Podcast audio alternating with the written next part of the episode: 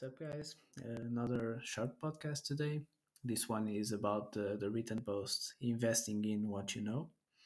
And let's start.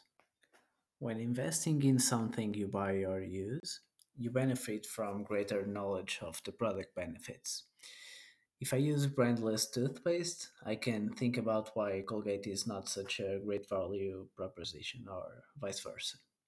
If I buy an iPhone, uh, I'm in better position to understand its ecosystem and why their brand can command a premium.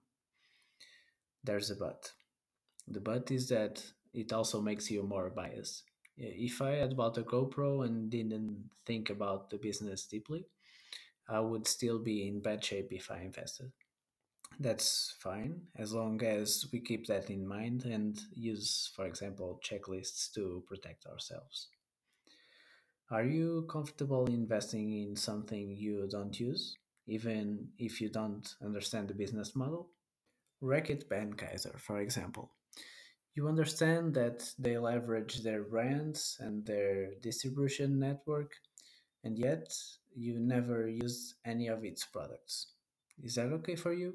Um, only you can answer. The takeaway is what you use is a great place to fetch ideas, all the single companies except uh, except holdings uh, I've invested in have products that I've been using before buying. But be careful with your own bias. Uh, we are rational as much as we are human, and that's it. If you want to check out the written version of these audio podcasts, you go to stockpickinginsights.com and we'll see you next week.